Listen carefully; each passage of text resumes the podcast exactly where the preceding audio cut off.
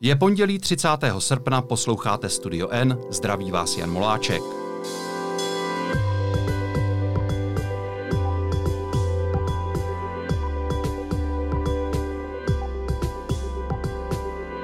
Pokračuje předvolební seriál podcastů s lídry politických stran. Toto už je šestý díl, ale zároveň také tak trochu premiéra. Dosud se totiž představili tři opoziční politici a dva zástupci uskupení, která okřesla ve sněmovně zatím pouze usilují. Dnes poprvé bude na moje otázky odpovídat představitel vládního tábora, takže zůstaňte určitě celou následující zhruba hodinu se studiem N.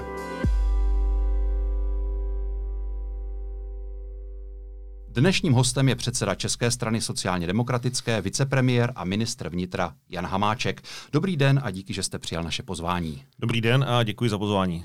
Tradiční otázka na úvod. Budou se říjnové volby něčím zásadně lišit od všech předcházejících?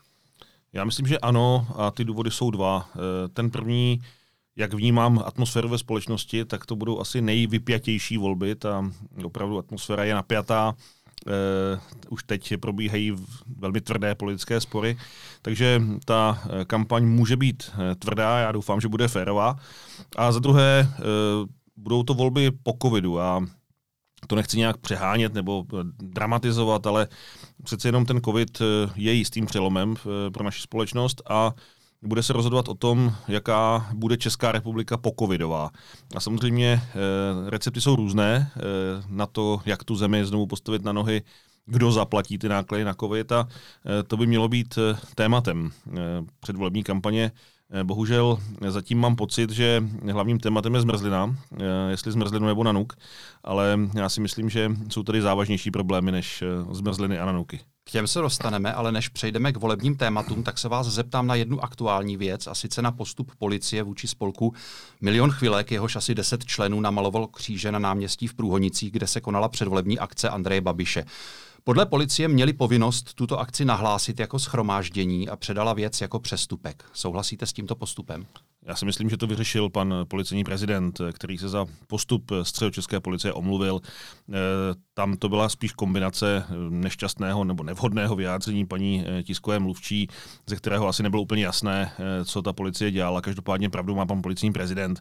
Právo schromažďovací je zaručeno ústavou a rozhodně ta interpretace, kterou zvolila paní tisková mluvčí, je špatně, takže je na místě, že se pan policejní prezident omluvil a Promiňte, těm, ale... těm lidem za to nehrozí žádný postih. Promiňte, ale pan prezident se omluvil za to, že policejní mluvčí použila tu formulaci nepovolené schromáždění.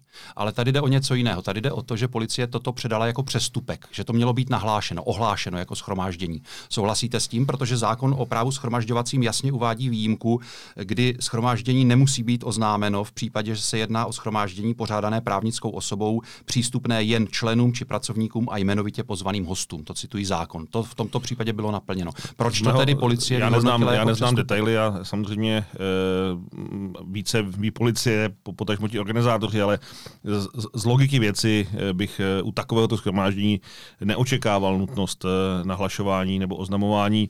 A tak jsem chápal i to vyjádření pana policejního prezidenta, takže pokud tam byl nějaký problém, tak se to zcela jistě vyřeší, ale důležité je, že tady padla ta omluva. Možná by, to, možná by ty kritické reakce, které potom zazněly, nebyly tak silné, kdyby šlo o první případ, kdy postup policie v kauzách týkajících se premiéra vzbuzuje určité podezření. Eh, připomenu průtahy ve vyšetřování Čapího hnízda, obvinění v kauze otravě řeky Bečvy, které někteří odborníci spochybňují. Neměl by být postup policie právě v otázkách kolem premiéra maximálně srozumitelný a nezavdávat žádné důvody k pochybnostem? No, s tím já souhlasím. Eh, já bych ale polemizoval s tím, eh, že je tam nějaký zásadní problém. Tak eh, pokud se podíváme na Bečvu, tak tam, a to bylo xkrát projednáváno i v parlamentu, tam ta policie prostě postupovat jinak nemohla, protože celé, té, celé to vyšetřování stálo na znaleckém posudku. A pokud vím, tak těch znalců v tomto oboru v České republice není mnoho a ten, který byl osloven a ujal se té, té kauzy, tak sám několikrát, ehm, asi z důvodu složitosti celé věci, nevím, eh, požádal o prodloužení lhuty na podání znaleckého posudku. A dokonce policie už na to reagovala eh, tím, že proč to bylo po několikáté, kdy to bylo prodlouženo, že mu dala nějakou pořádkovou pokutu. Takže v, těch, v tomto případě ta policie prostě musela čekat, až znalec, znalec vydá ten verdikt. To, že se někomu ten verdikt nelíbí, to je druhá věc, ale bohužel, nebo bohu dík, tedy to je tak, že prostě znalec ukázal, ukázal na vyníka a policie potom postupovala podle, podle zákona a sdělala obvinění, ale takže tam v tom případě je ta věc jasná a to prodlení opravdu bylo na straně eh, toho znalce.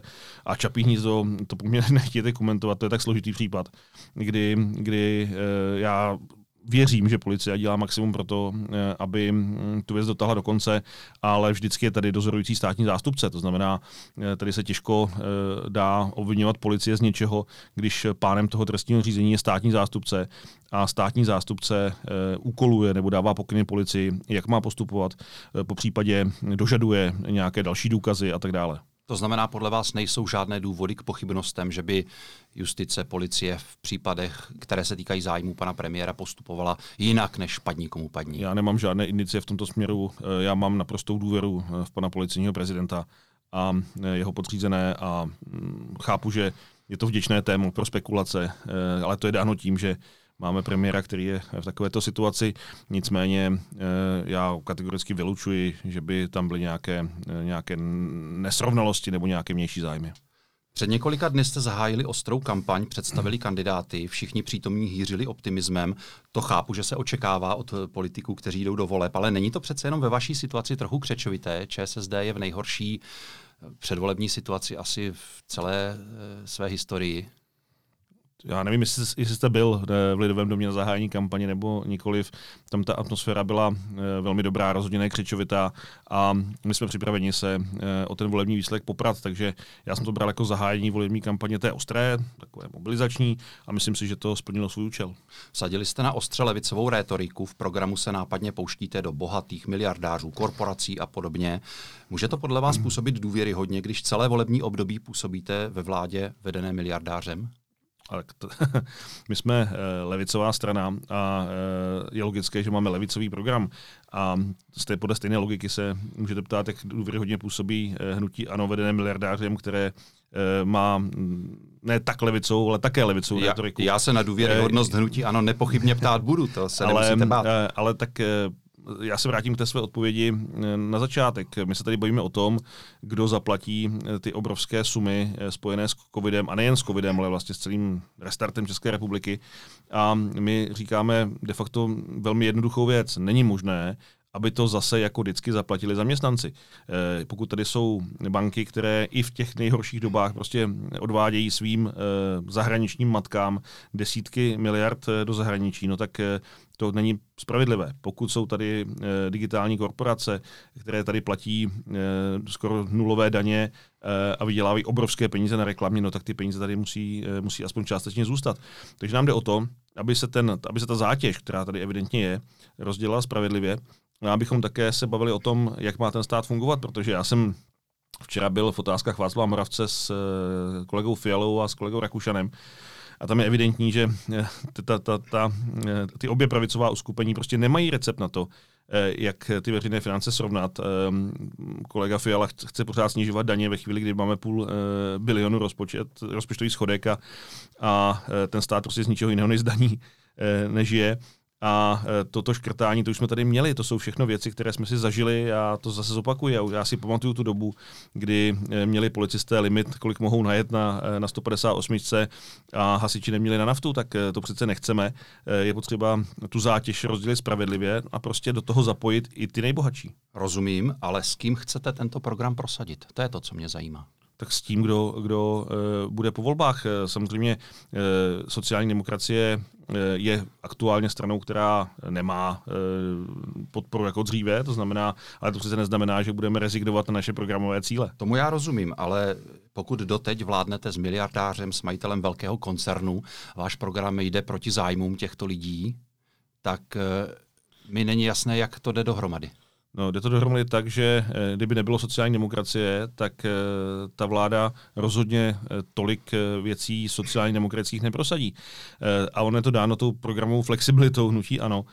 Vy si asi pamatujete, jak hnutí ANO přišlo do politiky, to byla vlastně alternativa za ODS, když to zjednoduším, a ty první hlasy pro ANO byly de facto hlasy bývalých voličů ODS. Eh, v té eh, první vládě, mm, a vlastně když se dávalo dohromady to první programové prohlášení, tak hnutí ano de facto žádné připomínky neuplatňovalo, takže to, bylo, to byl většinou program sociální demokracie.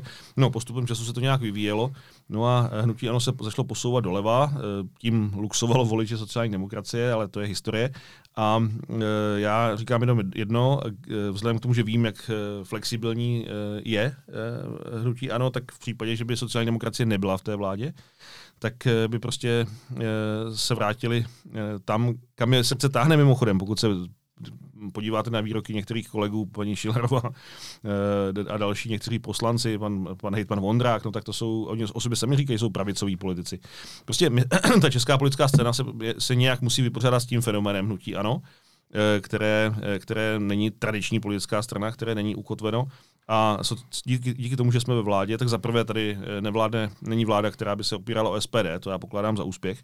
Eh, a za druhé, eh, znovu říkám, prosadili jsme věci, některé z nich jsme nebyli schopni prosadit ani v době, kdy jsme měli v té vládě podstatně víc ministrů. Na druhou stranu hnutí ANO zase bez mrknutí oka prohlasuje s jinými partnery i věci, proti kterým jste byli a které dále znevýhodní chudé obyvatele Česka. Zrušení superhrubé mzdy, polovičatá exekuční novela bez klíčových systémových změn, odebírání dávek za banální přestupky. Nakolik tedy může působit důvěryhodně vaše sázka na tu levicovou politiku v situaci, kdy nemáte jiného partnera, s kým byste ji mohli prosazovat, Dobře, případného přece, přece ano. To, že, ne, to, že teď aktuálně e, není levice nejsilnější, neznamená, že, že budeme za sociální demokracie dělat TOP 09. Prostě my máme nějaké e, to, programové já, priority. To a, já rozumím, eh, ale... A, sam, a pokud, pokud, pokud nebude s kým je prosazovat, no tak prostě budeme v opozici, to je přece logické. E, a e, i v té opozici se dá odvést kus práce. Hmm. V té kampani, o které jsme mluvili, si zatím o Pozornost asi nejsilněji říká ministrině Jana Maláčová a nestraník na vaší pražské kandidáce Matěj Stropnický. Co na tu akvizici zatím říkáte? Myslím na jeho. Uh... Já, jsem, já jsem spokojen, tak eh, já jsem stál o to, aby Jana Maláčová eh, byla jedničkou v Praze a já jsem stál o to, aby dvojkou za ní byl Matěj Stropnický, takže de facto to, co jsem chtěl, se naplnilo. A je dobře, že jsou vidět, Jana samozřejmě je vidět dlouhodobě, protože je ministrní našeho vlajkového rezortu eh, a dělá tam eh, obrovský kus práce. A eh, Matěj Stropnický je mm, určitě člověk, který mm, souzní názorově se sociální demokracií. On je možná občas radikálnější, ale to je ku prospěchu věci a určitě pro tu pražskou kampaň je to, je to velké oživení. Co říkáte na tu diskutabilní účast na kontrole inspektorátu práce v Teplicích? Nepřehnal to, když se té kontroly jen neúčastnil jako zástupce ministerstva, ale sám si chtěl hrát na inspektora na sociálních sítích, potom naznačoval, že v té firmě určitě není něco v pořádku, když nesměl mluvit se zaměstnanci. Tak za prvé on, on pracuje pro ministerstvo práce, takže tam žádný problém není. A za druhé úplně otevřeně, eh, bez té kontroverze, která kolem toho byla, eh, by se na ten problém eh, neupozornilo. A já vím od paní ministrině Maláčové, že na základě té, té mediální přestřelky, která z toho vznikla, se vlastně ozvalo spousta lidí, kteří e, mají problémy s zaměstnání, prostě zaměstnavatele nějakým způsobem šikanuje, utiskuje a tak dále, neplní zákonník práce. A oni, když viděli, že se o to ministerstvo zajímá a je to i díky tomu, eh, jakou popularitu tomu dal eh, Matěj Stropnický na sociálních sítích, no tak prostě našli tu odvahu a, a ozvali se. A asi se shodneme všichni, že zákonník práce se má dodržovat, že nejsme ve středověku eh, ani v raném kapitalismu, aby byli lidé vykořišťováni. Takže pro mě, za mě ta celá věc splnila svůj účel. Každopádně přitáhla pozornost, o tom určitě není diskuze. Teď je otázka, jestli to bude před volbami stačit, navíc na konci volebního období, v němž ČSSD vládla. Takže poukazovat na nešvary znamená poukazovat na nešvary, které vaše strana neodstranila. No hlavně to e, znamená, že, ten, e, že ta společnost se stále vyvíjí a přece nemůžete čekat e, od e, žádné vlády, že vyřeší 100% všech problémů. To bychom pak už neměli co dělat. Takže e, ten problém tady ob, objektivně je. E, myslím si, že celá řada věcí e, i z hlediska e, vůči, vůči zaměstnancům se, se podařila. Tady se za, za, za vlád pravice prostě nezvedala minimální mzda, my jsme ji zvedli e, velmi razantně a zase to je debata která se splošťuje, ale to není jenom o té minimální mzdě, to je o těch takzvaných zaručených mzdách. To znamená, když zvednete razantně tu mzdu minimální, kterou eh, samozřejmě bere relativně malá skupina lidí, takhle zvedáte i ty mzdy zaručené, tím pádem dáváte de facto všem, nebo skoro všem zaměstnancům garanci, že nebudou pracovat pod nějakou e, hranicí, takže to, je, to já pokládám za úspěch. A jestli prostě je tady problém s dodržováním zákonníku práce, tak e, ten tedy asi bude vždycky, protože ti, ti zaměstnavatele, někteří, já si zaměstnavatelů vážím a v životě bych je neházel do jednoho pytle, ale někteří, a, a zejména teda pracovní agentury mimochodem, to je další téma, ke kterému se můžeme dostat, e, to, to zkouší, oni prostě zkouší, kam až to půjde a od toho jsou tady e, právě kontroly a, a inspektorát práce, aby, to, e, aby tomu bránili, aby, aby se zastávali těch zaměstnanců a sociální demokracie se samozřejmě zaměstnanců zastávat bude. Vy už jste sám mluvil o tom, že hnutí ano přebralo velkou část voličů, někdejších voličů ČSSD. Proč by tito lidé měli teď znovu volit vás a ne hnutí ANO, které také klade důraz na tyto skupiny elektorátu. Sám jste mluvil o tom, že se posunulo hodně doleva. No protože eh, pokud nebude sociální demokracie mít tu sílu nebo mít eh, tu pozici, kterou má, no tak eh, ta pružina, která tahne eh, hnutí ANO doleva, to jsme my, se uvolní a eh, v rámci sestavování vlády tady budou velké snahy o nějakou spolupráci mezi hnutím ANO a ODS.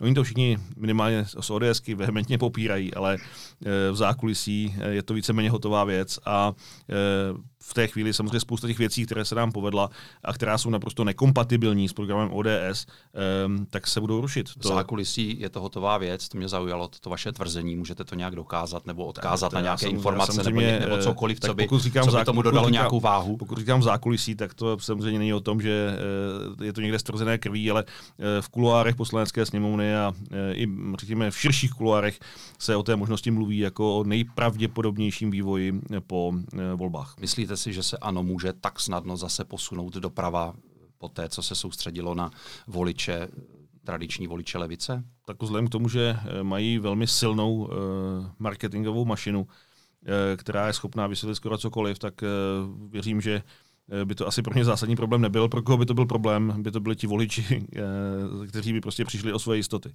Vy před vládou ANO a ODS v posledních týdnech varujete je to to nejhorší, co hrozí České republice po těch nových volbách? Otevřeně, řeč, otevřeně řečeno, um, ne. je to smutné, ale je to tak. Je to ještě horší varianta, to je prostě vláda hnutí ano s uskupeními typu SPD či, či přísaha. To si myslím, že by byla pro Českou republiku katastrofa. A jak chcete takové vládě zabránit? Získat co nejvíc hlasů. Preference vám dávají určitý počet hlasů nebo určitý, určitou sílu a asi nemůžete doufat, že je nějak dramaticky zvíce násobíte. To nikoliv, já jsem realista, nicméně e, sociální demokracie e, může sehrát svoji roli e, po, e, po volbách za předpokladu, že bude mm, dostatečně silná a tím já říkám, že podpovím dostatečně silná každý hlas, který, který e, budeme moci získat, tak se o ně pokusíme. Ale chápu prostě aktuální realitu, že to nebude 30%. Nicméně e, i na tom, jak jsme působili ve vládě, se ukazuje, že i s těmi 15, no teď už 14 poslanci e, jsme byli schopni prosadit spoustu věcí. Vy varujete před vládou s účastí SPD, ale vaše kolegyně ministrině Jana Maláčová se jí zjevně nebojí.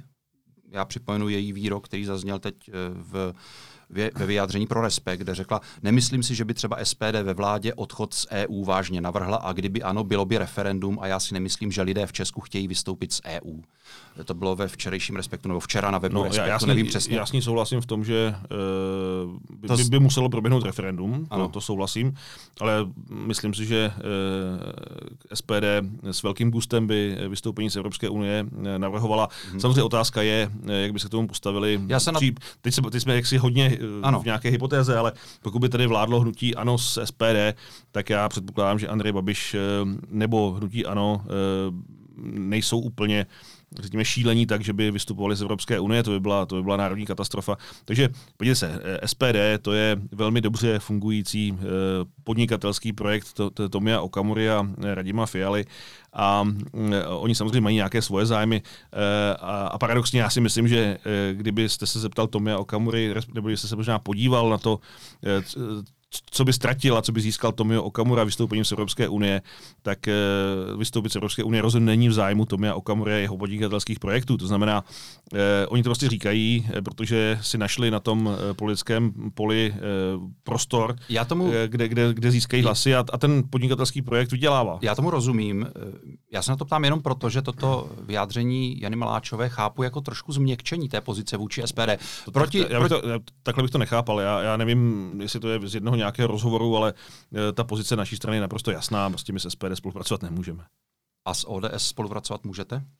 No, to si taky nedokážu představit. Tak to, to, to, tady bylo, to tady bylo svého času e, ve formě opoziční smlouvy, e, ale těžko od nás můžete očekávat, že uděláme koalici s pravicovou stranou. V tom případě mi není úplně jasné znova ta otázka prosazování vašeho programu, protože v každé vládě bude buď to ANO, nebo ODS, nebo obě tyto strany, jak, jak jste. Ale já znovu, já znovu říkám, že přece politická strana má nějaké, nějaké vize, nějaké ideje, s těmi jde za voliči Uh, buď uspěje, to znamená, buď že uspěje, to, ta, buď uspěje tak, že může ovlivňovat vládní politiku a pak si musí vyhodnotit, zda má dostatečnou sílu na to, aby eh, tu vládní politiku ovlivňovala a já jsem přesvědčen, že v tom minulém období se nám to podařilo, nebo odchází do opozice a prací v opozici a předkládáním alternativ k tomu, co dělá vláda, se snaží získat ano, eh, větší To znamená, sílu. že to, v podstatě už teď voličům oznamujete, že odejdete do opozice.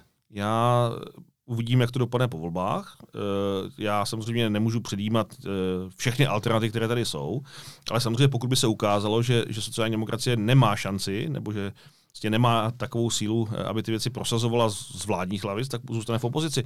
Opozi- předsedo, opozice není prosté slovo. Rozumím tomu. ČSSD pravděpodobně, nebo podle současných výsledků předvolebních průzkumů, nebude mít sílu něco zásadně ovlivňovat, ale m- velmi možná bude mít sílu, pokud se do sněmoviny dostane, pomoct ke sněmovní většině jednomu či druhému bloku. Ano. V tom jednom bloku bude hnutí ANO a pravděpodobně některé z těch menších stran, které jste jmenoval, včetně třeba přísahy, včetně SPD, nebo SPD se do sněmovny urč- dostane určitě. V tom druhém bloku bude zcela jistě ODS. Ano. Který z těch bloků si vyberete? V jednom je SPD, v druhém je ODS to je Sofina volba, kterou samozřejmě na to se nedá odpovědět jednoduše. Já jsem přesvědčen, že ta situace bude možná zajímavější. Tady se můžou eh, objevovat nějaké možnosti menšinových vlád a a e, dneska už je skoro jasné, že ty dvě velké koalice po volbách budou působit samostatně.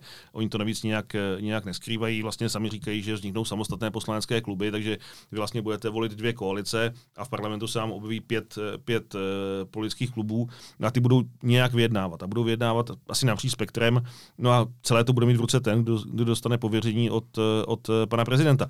Takže teď, teď říct, že si vyberou tohohle nebo tam toho, já prostě říkám, my chceme prosazovat náš program a pokud to nepůjde z, z vládních hlavic, tak, eh, tak budeme v opozici a eh, otevřeně řečeno nemusí všechno v této zemi zachraňovat sociální demokracie, tak ať se předvedou e, ti ostatní. Je to dost zásadní dilema. ČSSD je samozřejmě levicová strana, což je naprosto legitimní, chcete prosadit levicový program, Samozřejmě vůbec žádné námitky proti tomu nikdo nemůže mít a máte pravdu, že toho levicového programu by vám mohl něco pomoci prosadit Andrej Babiš hnutí. Ano, tak jako tomu bylo ano. v tomto volebním období. Současně je ale Česká sociální demokracie demokratická strana a vaše demokratická tradice by vám zase mohla velet, tak jako jiným tradičním stranám, pomoci vytlačit Andreje Babiše do opozice. I za cenu velké koalice, i za cenu ústupků, i za cenu, řekněme, vlády. K tomuto, s... k tomuto vám řeknu jedno.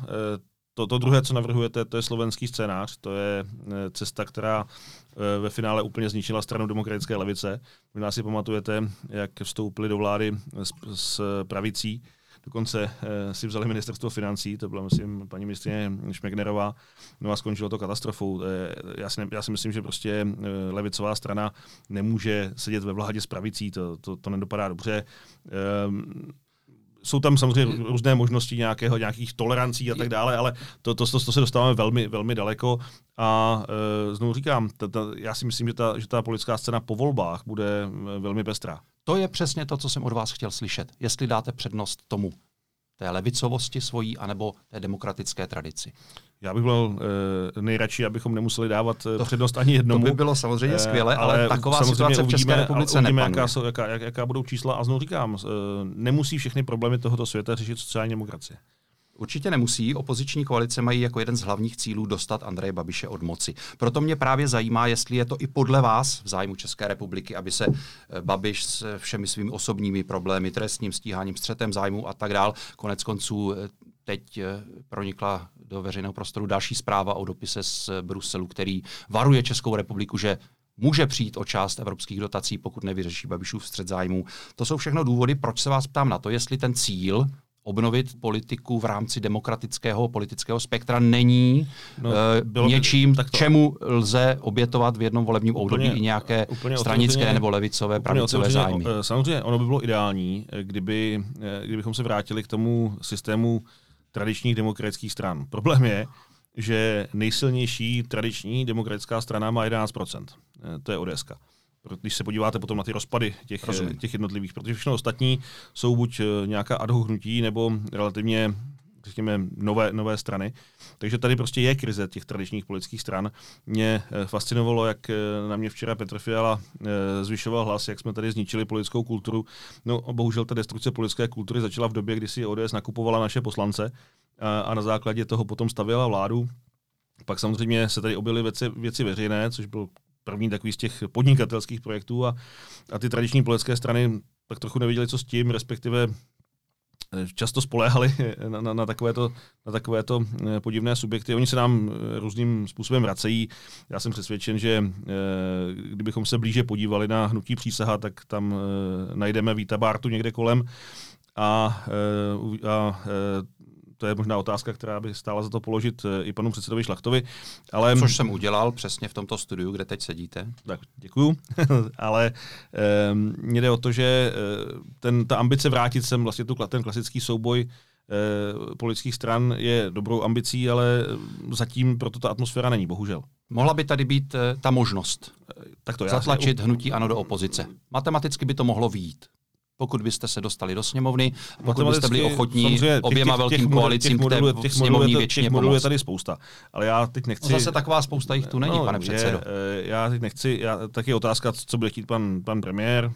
Eh, já si myslím, že eh, je, jemu by v nějaké konstelaci vyho, vyhovovala pozice Jaroslava Kačinského, to znamená sedět v parlamentu nebo někde a, a nechat to, to, to, to, tu denodenní exekutivu na někom jiném, což by samozřejmě v té chvíli odblokovalo všechny problémy, které teďka jsou na straně těch pravicových koalic, minimálně teda té jedné, která uh, už ústře úst, ústy Saši Vondry a další říká, že bez Babiše by to šlo. Zase ústy Takže Petra pro... Fialy to odmítá, mimochodem i no, já v otázkách Václava jsem to Moravce, takto kategoricky neslyšel. Já si myslím, že kdyby se pan eh, premiér rozhodl nebýt premiérem, uh, tak by velmi rychle... Máte pravdu, že to je určitě alternativa, kterou nelze se, vyloučit, by se, by se, ale, ale spojenci. férové je říct, že to, že to předseda ODS vylučuje. Já se vás ještě chci zeptat na roli prezidenta Zemana. Vy už jste to zmínil, že bude mít v ruce to hlavní rozhodnutí po volbách. Co říkáte na to jeho oznámení, že bude jmenovat premiérem Andrej Babiše, i když volby vyhraje některá z opozičních koalic? To je věc, kterou on řekl eh, relativně před nějakým časem, ještě v době, kdy se formovaly ty koalice. Ehm, ta ústava, tak jak je postavená, tak mu prostě tuto možnost dává. Eh, on de facto může jmenovat premiérem vás a eh, pokud to přijmete, tak prostě budete premiérem. Tak to je ta ústava nastavená. Mm, asi se s tím teď nic dělat nedá. Eh, můžeme se bavit, ale to je debata samozřejmě na, na nějakou zásadní reformu ústavy. A to je vždycky, vždycky běh, jde o to, jak, trať, to, ale, jak, to hodnot, jak to hodnotíte, jestli je to přijatelné, nepřijatelné, jestli byste je to, postupoval je to, podobně, ježiš, jestli to nepokládáte za naprosto... Já rozhodně nemám jest, ambice se, jestli to, se, si, se, sedat si do eh, prezidentských sesel. Eh, je to prostě rozhodnutí prezidenta republiky, eh, které, ano, které oznámil předem a Eh, má na to právo.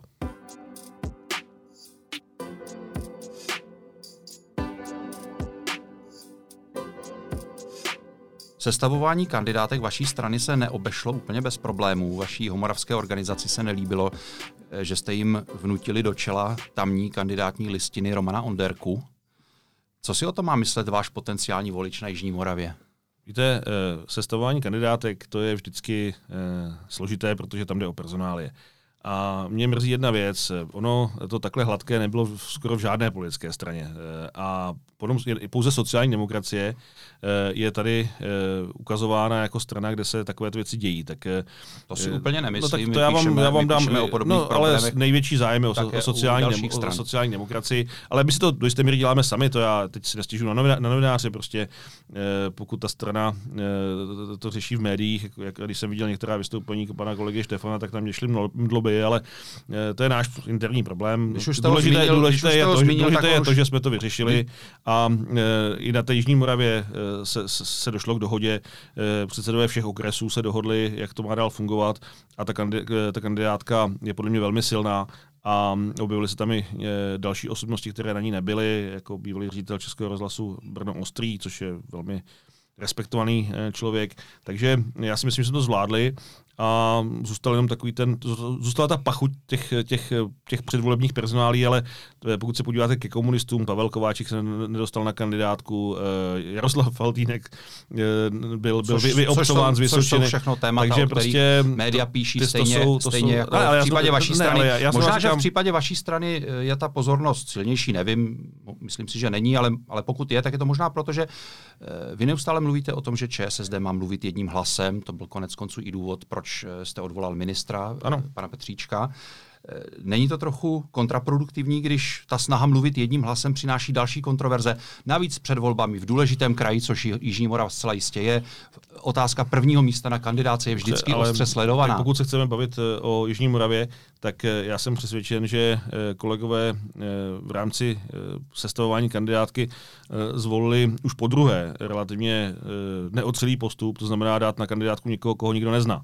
A e, já prostě nesouhlasím s tím, že v takto důležitých volbách si můžeme dovolit ten luxus, že e, na čelo kandidátky dáme člověka, který dostal v krajských volbách 400 hlasů. E, Roman Onderka je člověk, který má za sebou mě dlouhou kariéru, byl nepochybně úspěšným primátorem Brna a mimochodem člověk, který na té minulé kandidáce na preferenční hlasy skočil. Takže to je prostě racionální úvaha. A já si myslím, že mm, ve finále se ukáže, že byla správná. Samozřejmě eh, ty reakce eh, první eh, kolegy, kolegy Štefana byly, byly z mého pohledu přehnané. Prostě v té straně, pokud hlásám demokracii, tak musím respektovat rozhodnutí většiny. A mm, tak to, jak jsme to nastavili, tak z mého pohledu to má větší šanci na úspěch, než, než tak, jak to bylo původně navrženo. Sociální demokracie ale přichází také o lidi, kteří jsou známí. To určitě nemůžete popřít, že třeba uh, ministr Petříček, který už jsem zmínil, je nepochybně známá osobnost v politice. Určitě. Nekandidovat se nakonec rozhodl třeba i hejtman Pardubického kraje Martin Netolický. Může si to sociální demokracie dovolit? Eh, Martin Netolický eh, se rozhodl, eh, že nebude na, na posledním místě kandidátky. On, on nechtěl být nikde vepředu, byl vlastně poslední v Pardubickém kraji, pak se rozhodl, že na té kandidátce nebude. Já nechci tady pitvat do detailů, co zatím bylo, ale prostě to jeho rozhodnutí respektuji, ale Martin Netolický se nějak nikam neschovává, je to náš hejtman, hejtman za sociální demokracii a to, že nekandiduje do, do poslanecké sněmovny, což u hejtmana by možná i zbuzilo další otázky, co budete dělat, pane hejtmane, až, až, až tu kandidátku skočíte, necháte si hejtmanský post, necháte si mandát poslance, tak to, tak to myslím, že je vyřešeno, ale Martin, Martin Netolický není, není nikde schovaný. Tomáš Petříček, tak samozřejmě, že je známá osobnost, ale asi i z toho, co jsme tady debatovali z hlediska Prahy, tak eh, na tu, do té pražské bitvy je, je určitě Jana Maláčová eh, silnější kalibr. Sociální demokracii před pár týdny opustil i váš předchůdce, bývalý předseda premiér Bohuslav Sobotka. Mluvil jste s ním? Eh, nemluvil. Slávek Sobotka se rozhodl, že tu etapu ze sociální demokracií skončí. My jsme spolu mluvili naposledy, když odcházel ze sněmovny. Rozešli jsme se v dobrém, tam nebylo, nebylo nic kontroverzního. On mi vysvětloval, že prostě už chce dělat něco jiného, že prostě to bere jako nějakou, e, nějaký konec jedné etapy ve svém životě a já jsem to respektoval. To, že se rozhodl e, od té strany odstřihnout úplně tím, že nezaplatil členské příspěvky, tak e, to je jedno, jedna z možností. Samozřejmě mě to mrzí, protože byl e, člověkem, který věnoval vlastně spoustu let a spoustu energie sociální demokracii Teď eh, pracuje v, eh, soukromém, eh, v soukromé sféře a já mu přeju samozřejmě hodně úspěchů.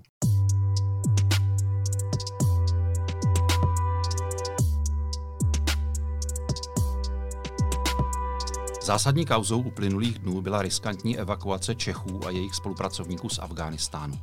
Proč k ní vláda nepřistoupila dřív? Protože e, nikdo, e, ani Spojené státy, ani Velká Británie, ani Německo, nečekali tak rychlý kolaps eh, centrální vlády v Afganistánu. Já jsem si ještě schválně... A musí se čekat na kolaps? Vy jste měli no, přece signály o tom, že no, ti víte, lidé mají víte, strach, že chtějí být no, evakuováni. Ono to, ono to My jsme tak, o tom psali 20. Ono to tak, července, deníké na to určitě nemáme lepší informace než vy. Ono to není tak jednoduché.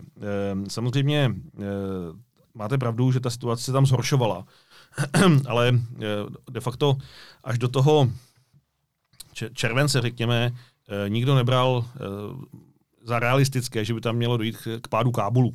Notabene takhle rychle. To znamená, e, i ti lidé, e, kteří možná uvažovali o tom, že by chtěli od České republiky pomoct, no tak samozřejmě pořád zvažovali, že, že jsou dvě možnosti. Buď zůstat v Afganistánu, v Kábulu, a bavit se o nějaké finanční pomoci, no a nebo tu svoji budoucnost hledat v České republice. No a ta realita se samozřejmě strašně rychle změnila v situaci, kdy ta jedna alternativa padla že už vlastně už nebylo možné zůstat v Kábulu. No a až v té chvíli samozřejmě padala některá ta rozhodnutí. Takhle, eh, ten, eh, to, to, to, že ten program mohl být připraven dřív, hm, o tom žádná. Mimochodem ministerstvo vnitra eh, vedlo jednání s ministerstvem obrany, zda tedy tu věc nerestartovat a jak ve finále ty finální podmínky nebo ten finální dokument šel na vládu v červenci. No a pak se to všechno sesypalo jak domeček z karet a já musím říct, že eh, na to, jak to šlo rychle, tak Česká republika reagovala eh, skoro nejlépe eh, z, z NATO. Byly státy, které v době, kdy náš speciál startoval z Kábulu, tak vůbec nebyli schopni tam ty letouny dostat, dokonce ještě vůbec nevěděli, jak to budou dělat. A já bych chtěl ocenit, a nechci na nikoho zapomenout, ale prostě od, od pana velvyslance, ministerstva zahraničí, armády, toho speciálního týmu, který byl na letišti, který opravdu, a to z těch rozhovorů jste taky slyšeli, to vytahoval ty lidi eh, z toho davu a, odvážel je. A prostě ve finále jsme eh, odvezli všechny ty, které, kteří na tom seznamu byli, tak jak řekl pan eh, ministr, ministr zahraničí. Takže já to pokládám na, na, tu, na, tu, na tu hrůzu, v jaké se to pohybovalo a na to, že některé státy prostě tam ty lidi nechali. Britové dneska přiznávají, prostě tisíc lidí tam zůstane, protože nemají šanci o tam dostat. U Spojených států bude, bude podstatně víc, tak Česká republika v tomto obstála ti lidé, o které jste jmenoval, si určitě to uznání zaslouží. Podařilo se zorganizovat velmi rychlou, velmi úspěšnou evakuaci. To nikdo nespochybňuje. Ale můj dotaz směřuje jinam na vaše politické rozhodování. Kdyby ta akce takto proběhla o týden dřív, tak byste nevydávali ať už evakuující nebo evakuované ve zbytečné nebezpečí. Proběhlo by to v naprostém klidu a ti samí lidé tu mohli být o týden dřív. Jasně. Ale... Nebylo to proto, že se pan premiér bál, že by mu to zhoršilo preference ale před volbami? Ale to je nesmysl. Vy jste, jako, žádná z těch zemí Žádná z těch zemí. A já se neptám na žádnou jinou zemi, no, já se ptám na Českou znamená, republiku. To znamená, že jste ty informace měli, věděli jste, že ti lidé chtějí podle, sem. Podle té vaší logiky se v Americe báli voleb, v Německu se báli voleb, v Británii se báli voleb. Bych... Nikoliv. Já tam hledám nějaký jeden společný jmenovatel toho, proč ten západ zareagoval víceméně stejně. Já se ptám stejně. na jinou věc. Já se ptám na to, proč to letadlo do Kábulu neletělo poprvé o týden dřív. No, a nepřistálo tam protože, na prosté pohodě, v klidu, ta, ti lidé by prošli situace, na letiště bez problémů. nebyla tak vyhrocená. Dobře, ale proč a... se musí čekat na to, až je ta situace vyhrocená, když máte informace o tom, že ti lidé ale, jsou v nebezpečí, ale, dříve či ale, později mu budou no to já se vám snažím, já se vám snažím vysvětlit, že tam ta situace šla uh, k zemi velmi rychle. A tam nestály kolony německých letadel ani, ani amerických, protože všichni zareagovali stejně v, v tom samém okamžiku jako Česká republika. Zase je fér říct, že řada zemí s tou evakuací začala dřív. Nevím, jestli ta situace je úplně srovnatelná, protože země jako Spojené státy a Velká Británie tam těch spolupracovníků samozřejmě měli desítky tisíc, no, tak se, takže dobře, pojďme, tak se pojďme to nesrovnávat. Tak, já, tak se pojďme podívat na Polsko, na Slovensko a na Maďarsko. My jsme byli první. Tak to je dobře, ale kdybychom byli ještě o týden mohli, dřív... mohli jsme být ještě prvnější. No. To, ale, ale eh, znovu říkám, ta, ten, ta, ta situace v tom, v tom uh, Kábulu se opravdu hroutila. A já jsem přesvědčen, že kdyby tam to letadlo bylo o týden dřív, tak celá řada z těch lidí by neodletěla. Proč by prostě nechtěli? Proč by si mysleli, že, že, že se to dá ještě nějakým způsobem eh, vydržet, protože eh, ty sliby, které tam padly ze strany prezidenta Gáního, že Kábul nikdy nepadne, že armáda Kábul udrží. A berte to tak, že prostě pro ty lidi to je asi nejstrašnější životní rozhodnutí. Prostě všechno opustit, vzít si bágl a odletět někam, kde to neznám, tak to opravdu asi u celé řady lidí ta rozhodnutí padla až pod tím tlakem, kdy vám to, ta jedna alternativa úplně zmizí ze stolu. My jsme měli k dispozici dopisy nebo e-maily z uh, Afghánistánu od spolupracovníků České armády, České ambasády, kteří prosili o to, aby je Česká republika evakuovala to jsme publikovali už 20. července, ale nechci se k tomu vracet. Já se chci zeptat na jinou věc, jestli se tady trošku neopakuje model COVID, kdy se začaly nakupovat ochranné prostředky, až když už to bylo extrémně komplikované. No ale víte co, ono je to historii podobné. Eh, stejně tak jako eh, kdybychom ty lidi začali vozit eh, v květnu, tak by celá řada z nich pravděpodobně chtěla počkat, nebo minimálně by čekala na ten vývoj. A stejně, kdybych e, já přišel e, v listopadu 2019 19. E, do sněmovny a řekl, že potřebuji 11 miliard na ochranné pomůcky, tak mě odvezou do blázince. Prostě... A možná, že v lednu už by, když ta epidemie byla jasně no, ono, na postupu do Evropy, už by takové rozhodnutí nevyvolalo takové tak zapr- reakci. Ne, tak já jenom, aby bylo jasno, já nemám v popisu práce nakupovat ochranné pomůcky, to byla práce pro ministerstvo zdravotnictví a ministerstvo vnitra, respektive já jsem do toho stoupil v situaci, kdy bylo evidentní, že z toho bude obrovský průšvih a během týdne jsme sem ty ochranné pomůcky dostali jenom proto, abych za to potom byl vláčen e, různými tady komentáři, že jsem čínský agent. E, já bych samozřejmě daleko radši, e, kdyby, kdyby, se ty, kdyby, tady ten, kdyby to nedostalo ten politický rozměr, ale bohužel v Uruguayi nebo v Paraguayi se ty věci nevyrábějí, tak největší výrobcem je Čína a my jsme tady za, za týden dokázali neuvěřitelnou věc, prostě z, z nuly jsme to dostali do situace, kdy jsme dokonce mohli pomáhat i ostatním, ale to je prostě, já jsem to zdědil, já jsem to dostal v situaci, kdy už vlastně ten barák hořel a, a velmi rychle jsme to, jsme to zachránili. Přesto Česko v pandemii dopadlo podstatně hůř než jiné země, v některých ukazatelích úplně nejhůř, bohužel v těch nejsmutnějších. Cítíte za to jako vicepremiér spolu zodpovědnost? Já se z toho nějak eh, nevyvinuji. Bylo by asi zvláštní, kdybych tvrdil, že eh, za to vláda nemůže. Je to prostě výsledek eh, různých faktorů, ale ten, to rozhodování vlády bylo vždycky na konci. To znamená, že se můžeme bavit o tom, eh, jak jsme zvládli tu první vlnu. Tam si myslím, že nám nebylo co vytknout. Eh, tam Česká republika naopak byla premiantem. A mm, pak eh, se prostě staly věci, které se staly a nemá cenu se z toho nějakým způsobem vyvinovat. Chyba bylo to léto. Já samozřejmě na svou obranu mohu říct, že když jsem v červenci na tiskové konferenci upozorňoval na to, že že nám ta čísla znova rostou a že by bylo dobré, aby ti lidé nečekali na to, našim vláda nařídí nosit roušky, tak aby je nosili sami. A já jsem poctivě celé léto, když jsem chodil nakupovat roušku, nosil a koukal na mě jak na blbce, tak, eh, tak mi pan premiér vzkázal, jak se starám o Českou poštu. No, tak eh, to je samozřejmě dáno tím, jak, jak je to nastaveno ve vládě. Možná si vzpomenete na ty bitvy o ústřední krizový štáb, já si vzpomínám, jak na podzim paní ministrině financí jásala nad tím, že ústřední krizový štáb má osekaná, osekané pravomoci, ale to neberte jako, že bych se z toho nějak vyvinoval. Prostě ano, byl jsem jeden z těch 15, kteří o tom rozhodovali. Často jsem měl trošku jiné názory, ale ve finále to jde, to jde za tou vládou. Já, jenom bych chtěl říci, že e, my jsme jako vláda eh, působili ve velmi složité situaci. Přece jenom byla to menšinová vláda a v této věci e, se ta menšinovost asi ukázala nejvíc, protože i, i KSČM některých věcí už prostě odmítala Eh, odmítala tu vládu podpořit. No a když vlastně eh, bojujete každý 14 dní o prodloužení nouzového stavu, eh, ze kterého se stalo zprosté slovo, ale jenom, aby jsme si to vysvětlili, my tady máme nějaký systém krizového řízení a ten stát to má velmi dobře propracováno, ale ten systém se prostě opírá o ty dva zákony. A pokud se jaksi rozhodneme, že to, co je vyzkoušené, nepoužijeme, a e, jdeme nějakými, cesta, nějakými novými cestami typu pandemický zákon a tak dále, tak to nemusí dopadnout dobře a, a končí to pak těmi problémy u soudů, kdy ty soudy schazují prostě ta vládní rozhodnutí. A ten základní problém v tom, že nás prostě opozice donutila, respektive no, oni nám to prostě neprodloužili. E, nás, prostě, oni nás prostě Pan, vykopli pane, z toho pane, systému pane nouzového stavu. To, že jste menšinová vláda, je vaše rozhodnutí, ano, ale je vaše povinnost tady, si vyjednat já vám tady klidně, pro svoje, já vám tady klidným pro svoje rozhodnutí. Eh, jak to vidím já a nijak se z toho nevyvinuji. Jenom říkám, že ta situace byla složitá. Eh, v Německu ten speciální zákon měli eh, dlouhodobě, ve Francii platí výjimečný stav už několik let, nebo nějaký zvláštní stav. V Portugalsku se ten, se, se ten parlament sešel po 14 dnech nebo po třech týdnech to prodloužení odklepl. U nás to byla politická bitva každých 14 dní, no tak v nějakém momentě potom si lidé začali říkat, že, ten, že když skončí nouzový stav, tak skončí pandemie a, a dopadlo to, jak to dopadlo. Takže ta, ta role vlády v tom je klíčová, o tom žádná. Ale že by nám tedy opozice nějak zásadně pomohla, to nikoliv.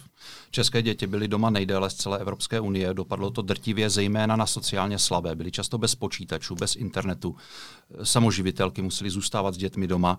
Nebylo to vaše selhání vůči těm, o jejichž hlasy teď usilujete a slibujete jim, že budete hájit jejich zájmy? Otázka je, jestli byla jiná alternativa. Prostě e, ty, znovu říkám, na tom jaře e, jsme to zvládli a na podzim e, už, e, už se ta epidemie rozjela, takže prostě museli přicházet, musela přicházet ta plošná opatření.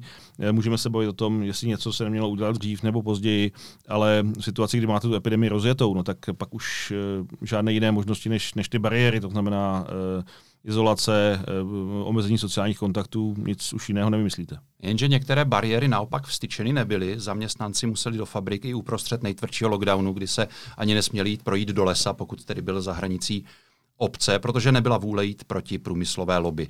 To jsou to, zaměstnanci, to si, lidé, to si nemysl... za, které, teď, ne, ne, které teď eh, chcete chránit ne, my jsme, my jsme před, to, my jsme, před dobře, porušování zákonníků práce. My jsme o tom, uh, proč? To, je, to je hodně účelová argumentace. Promiňte, ale proč je to účelová argumentace? No, protože, to jsou přece vaši voliči, no, za které, to, se teď, no, za které no jo, se teď berete ale, ve vašem volebním programu. Účelová argumentace to je v tom, že vlastně vy připouštíte, že, bylo, že, že vlastně by bylo možné třeba na dva měsíce vypnout ekonomiku, tak to by ten stát zkrachoval. Já si myslím, že nikdy nebyla řeč o dvou měsících, že byla řeč o maximálně dvou týdnech, ale to se nechci přijít. Myslím si, že žádná delší další pokud eh, k tomu verze budete, nebyla. Pokud k tomu budete přistupovat férově, tak se podíváte eh, na, na výroky mě a sociální demokracie, kdy my jsme ten dvoutýdenní eh, lockdown nebo to dvoutýdenní volno, nebo chcete-li, hmm. navrhovali, ale, ale prostě podporu vládě to nezískalo. To je přesně to, o čem mluvím, nebo o čem jsem mluvil na začátku. S kým chcete prosadit svůj levicový program? Když se vám to nepodařilo s Andrejem Babišem v tomto volebním období. Ne, ne, a toto je jeden z příkladů. Ale nám se nepo, takhle přece nemůžete očekávat, že té straně eh, minoritnímu partnerovi se podaří prosit 100%. To, to, to, to, je, to je nesmysl. Takže někdy jsme uspěli, někdy jsme neuspěli. Tady jsme neuspěli a je na voličích, aby, aby vyhodnotili, zda v tom souhrnu to působení sociální demokracie ve vládě bylo přínosem či nikoliv. Já jsem přesvědčen, že bylo přínosem.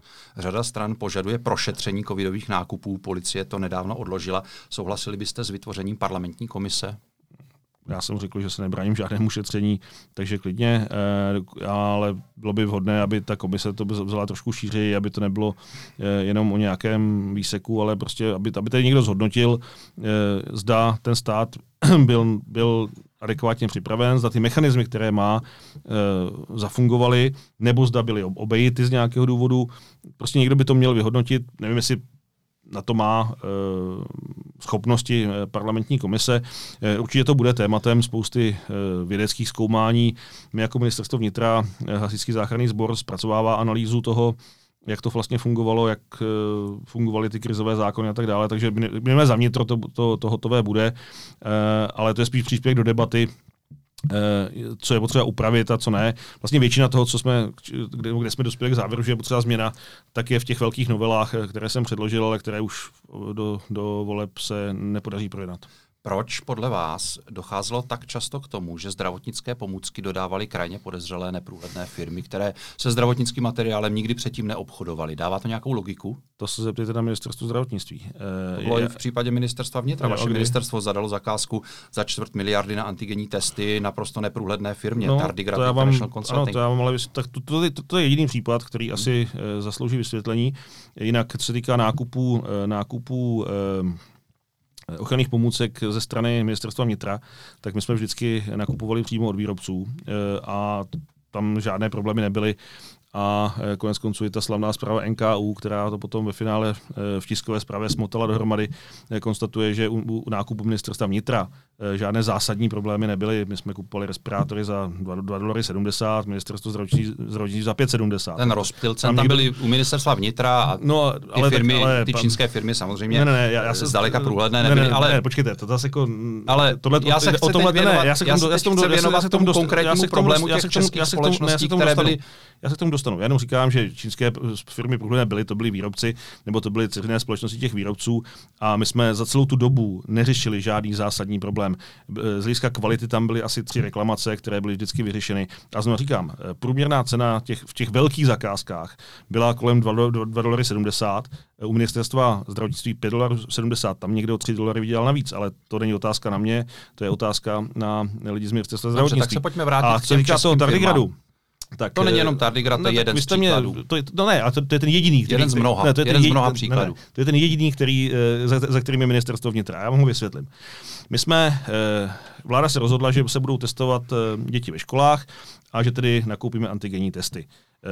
Ministerstvo školství, státní hmotné rezervy prostě nebyly schopny ty testy nakoupit a já už jsem protože jsem tušil, že z toho bude problém, tak jsem na tiskové konferenci ústředního krizového štábu řekl, že abychom se zbavili všech podezření, problémů a tak dále, že by bylo asi nejlepší koupit ty samé testy, které e, mají v Rakousku, protože v Rakousku to prošlo nějakým ano. procesem, oni byli před námi, byli s nimi spokojeni, ministr školství říkal, že jsou skvělé, jsou na to testy, všechno a tak dále. Tak abych eliminoval jakékoliv podezření, že v tom má někdo, někdo něco za nechtama, tak jsem řekl, pojďme koupit stejné testy jako v Rakousku, uvidíme. Šlo to na vládu, ukázalo se, že to prostě e, školství nebo, nebo státní hmotné rezervy koupit, nejsou schopné koupit. Já jsem v úzovkách, bych skoro řekl, blbec, z poskušenosti s, s ochrannými pomůckami se řekl, dobře, tak my nakupovat umíme, tak my to jako vnitro koupíme. Tak nám akorát řekněte, eh, kdo, od koho to máme koupit ve smyslu, kdo je tedy dovozcem tady těch, tady těch e, testů. Ve finále to dopadlo tak, že ministerstvo zdravotnictví nám dalo tři testy, tři druhy testů, jedny byly ty lepů, pak byly ty další dva. E, to tam měli nějakou komisi, v té já jsem neseděl, a k těm testům nám dali seznam dodavatelů. E, u, u, u těch dvou ostatních to byla vždycky jedna firma, tady u té to bylo asi sedm firm. Eh, my jsme ty firmy oslovili eh, s tím, že jedním z kritérií, eh, nebo klíčovým kritériem byla rychlost dodání, protože my jsme je potřebovali, aby dorazili předtím, než se mělo začít testovat ve školách.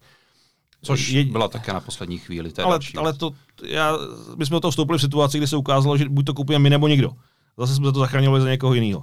A e, my jsme teda ty firmy oslovili, a už jsme nemuseli, udělali jsme to, nechali jsme si od služeb prověřit pozadí těch firm sice narychlo, ale ukázalo se, ale, ale podařilo se to. No, ukázalo se, že jedna z těch firm, že některé z těch firm prostě mají problémy a, eh, a současně nejsou schopné to dodat včas, tak to vyhrála firma, která splnila veškeré ty podmínky. To, že... To, že dobře, a, pojďme... S, no, a jenom, já si jenom tam, otázka, já si jenom, já, tam ale já jsem obecnější. Ale, ale, Tady prostě já, opakovaně docházelo k těmto Já vám říkám, případům, že v případě ministerstva vnitra je toto jediný problém, ano, dobře. který se vám případě ministerstva vnitra je to jediný problém, pro které existuje nějaké no ne, ale, jenom, ale, ale jenom, mě, to zajímá, ne, ne, mě to zajímá v obecnější rovinu. Minutu. Dobře. Ehm, ale co je na konci tohoto příběhu? Na konci toho příběhu je, že ty testy přiletěly, přiletěly včas, a přiletěli za cenu, která byla stejná jako v Rakousku. To znamená žádný problém. To, že to jestli má ta firma bordel v papírech, dobře, to, se, to, to je asi jejich chyba, ale ty testy tady jsou, respektive už jsou spotřebovaný a byly za stejnou cenu jako v Rakousku, na tom se nikdo nenakapsoval. Proč ale to musí být v tolika případech neprůhledné firmy, které nikdy předtím se zdravotnickým materiálem neobchodovali. Mně to nedává logiku. České republice přece eh, dodávali eh, roky, respirátory a podobné věci no, firmy, víte, které, které jsou zvyklé s tím materiálem na, obchodovat. Já vím, ale na tom jaře, eh, když vlastně přišly ty, přišly ty první problémy, tak, tak ten systém kom, kompletně skolaboval. Ten systém kompletně skolaboval. Dobře, ale a já jsem skolabovaném systému no, přece ale oni vám firma, ty, která s tím materiálem tam, dlouhodobě oni obchoduje, vám, tak, tak má kontakty, no. má možnost ty prostředky sehnat přece mnohem jednodušeji než někdo, kdo se v, tom, v té oblasti nikdy nepohyboval. Pokud vám to dává nějakou logiku, tak mě ji vysvětlete. No, mě, mě, mě nedává logiku, proč kromě tě, ve chvíli, kdy se tady postavil letecký most Číny a, a šli, chodili sem respirátory za rozumné ceny, proč ministerstvo zdravotnictví kupovalo e, paralelně. To, ale tohle je věc, kterou já jsem xkrát otvíral na vládě a bylo mi řečeno, že ministerstvo zdravotnictví se stará o fakultní nemocnice a my se máme starat o ten zbytek. Takže my jsme se starali o ten zbytek a já si za každým tím nákupem stojím, protože jsme schopni to zdokladovat. Takže nemáte, vys, nemáte ale, vysvětlení toho, proč no ty, to v tady, tady fungovali, tady dva, firmy, tady fungovali dva, dva no, no, nevím, ale já jsem s nimi neobchodoval, s nimi obchodoval ministerstvo zdravotnictví, tak si jich na to zeptejte. Ale e, u nás to bylo tak, že že jsme měli přehled, eh, od koho to jde. Vše, všechny ty, eh, ty prostředky procházely eh, testem kvality v, v tom příslušném ústavu a pokud byly nějaké drobné problémy, tak jsme je vyřešili. Ale tady prostě běžely dva systémy, kdy, kdy de facto celou republiku, kromě fakultek, zásobovalo vnitro, to byly ty naše, naše, naše jakoby čínské lety. A pak tady byl nějaký systém, který se dělal ministerstvo zdravotnictví, ale e, poprvé řečeno jenom, já jsem viděl jenom o těch dodávkách, které létaly našimi letadly e, a tam jsem viděl ceny. E, a já jsem na některé věci upozorňoval že prostě eh, je to, je to minimálně zajímavé. Ale to je tak maximum možného. Já si stojím za tím, co dělá ministerstvo vnitra.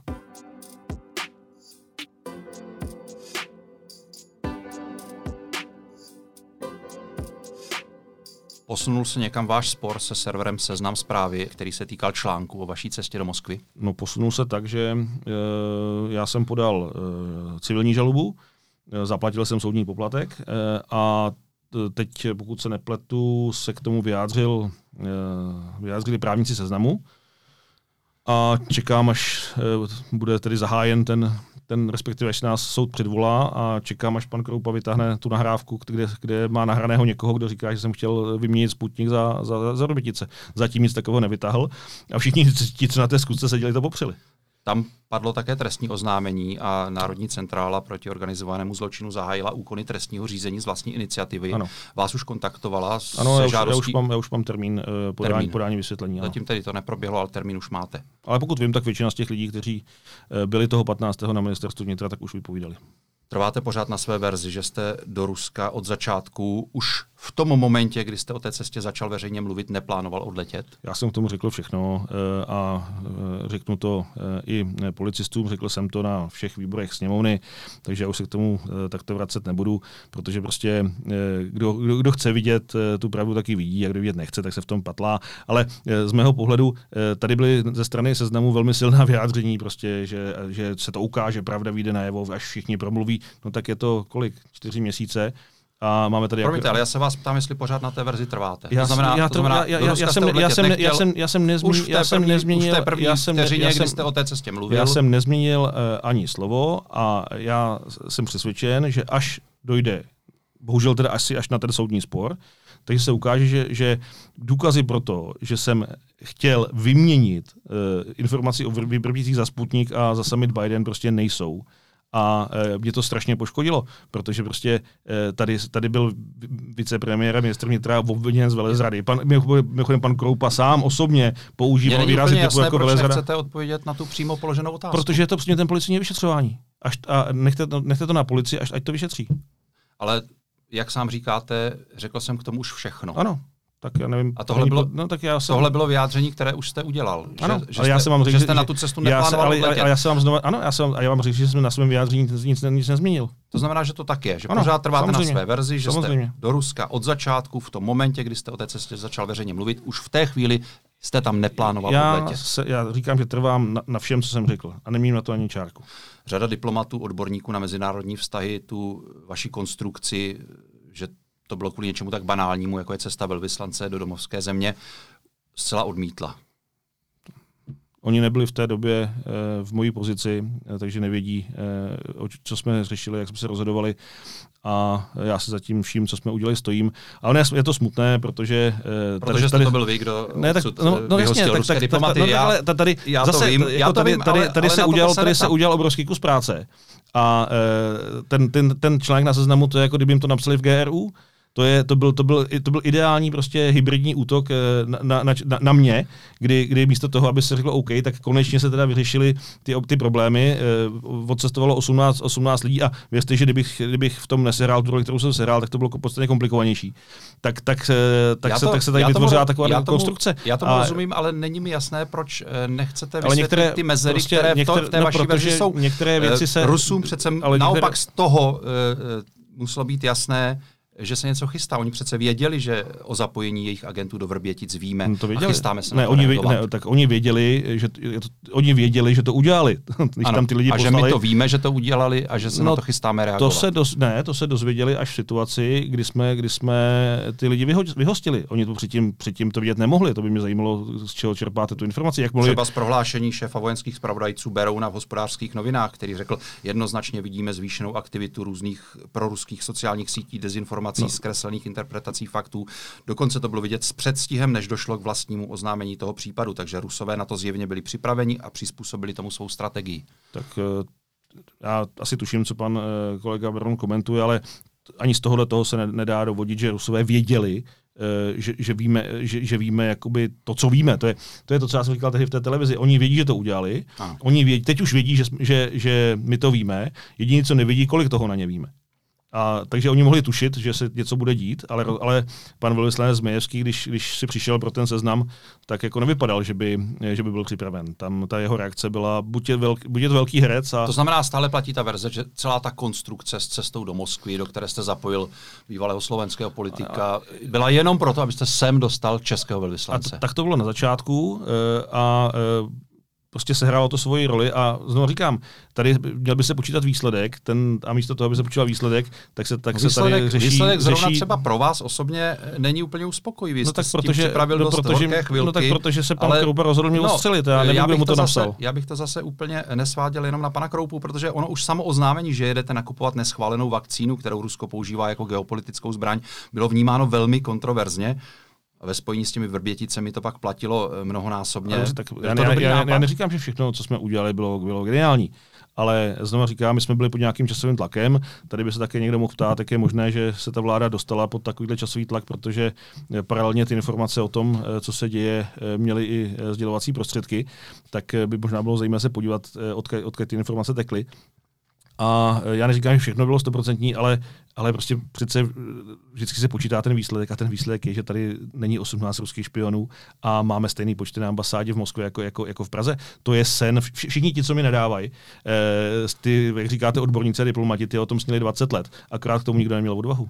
Postupoval byste v něčem jinak, kdybyste tu akci plánoval nebo tak samozřejmě po, realizoval po bitvě, začátku po bitvě, znovu? po bitvě je každý generál, ale vzhledem k tomu, jak, je ta, jak ta situace byla složitá a jak eh, samozřejmě se tam pohybujete v oblasti služeb, eh, utajovaných informací, tak vám teď nějaký detaily eh, ne, říkat nemůžu, ale znovu říkám, v drtivé většině rozhodnutí, které člověk udělá, se možná ex post najde nějaká lepší cesta.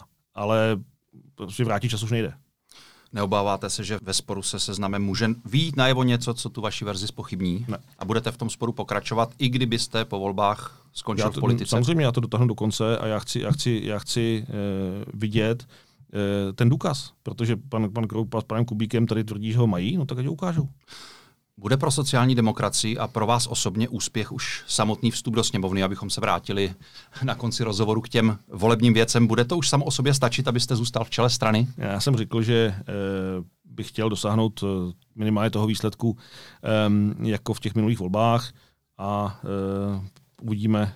Já věřím, že to je realistické a reálné, zejména v situaci, kdy tady je 40% nerozhodnutých voličů a ten útok na e, jejich jistoty e, tady stoprocentně přijde a sociální demokracie, znovu říkám, byla jediná, která byla schopná ty jistoty bránit, takže touto optikou si myslím, že e, bychom to zvládnout mohli a pak uvidíme. Jan Hamáček, vicepremiér, ministr vnitra a předseda ČSSD, odpovídal v předvolebním speciálu Studia N. Díky za váš čas i odpovědi. Děkuji.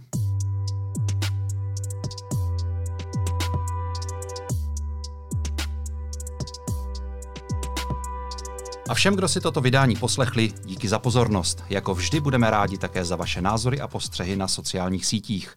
Mějte se hezky a užijte si zbytek léta. Ze studia N se loučí Jan Moláček.